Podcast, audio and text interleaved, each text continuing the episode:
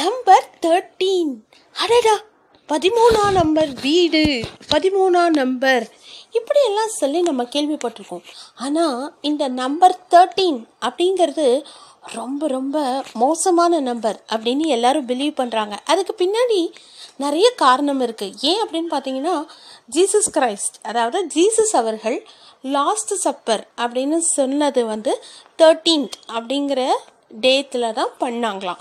அதே மாதிரி Americans and Europeans வந்து இந்த தேர்ட்டீன் அப்படிங்கிற நம்பரையே வெறுப்பாங்களாம்.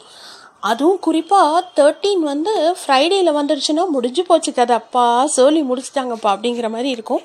மோர் ஓவர் நீங்கள் எந்த ஊரில் எந்த உலகத்தில் எங்கே வேணால் நீங்கள் சுற்றுலா போங்களேன் இல்லை எங்கேயோ போய் ஸ்டே பண்ணுங்களேன் ஆனால் ரூம் நம்பர் தேர்ட்டீன் அப்படின்னு நீங்கள் எங்கேயுமே பார்க்க முடியாது எந்த ஹோட்டல்ஸ்லேயுமே இருக்காது அப்படிங்கிறது தான் உண்மை. நம்பர் டுவெல்க்கு அப்புறம் நம்பர் ஃபோர்டீன் தான் இருக்குமா? இதை நீங்கள் நிறைய பேர் நோட்டீஸ் பண்ணிங்கன்னா தெரியும். அண்ட் மோர் ஓவர் லிஃப்ட்டில் பார்த்தீங்கன்னா டுவெல்க்கு அப்புறம் அந்த தேர்ட்டீன்கிறது வந்து அப்படியே ஒரு பிளாங்க் ஸ்பேஸ் மாதிரி இருக்கும் அப்படின்னு சொல்கிறாங்க பட் இதெல்லாம் நீங்கள் நம்புறீங்களா? நம்பர் தேர்ட்டீன் வந்து அன்லக்கி நம்பரா என்ன ஏது? உங்களோட புரிதல் என்ன? உங்களுக்கு ஏதாவது எக்ஸ்ட்ரா இன்ஃபர்மேஷன் தெரியுமா? முடிஞ்சால் என் கூட ஷேர் பண்ணுங்கள் தேங்க்யூ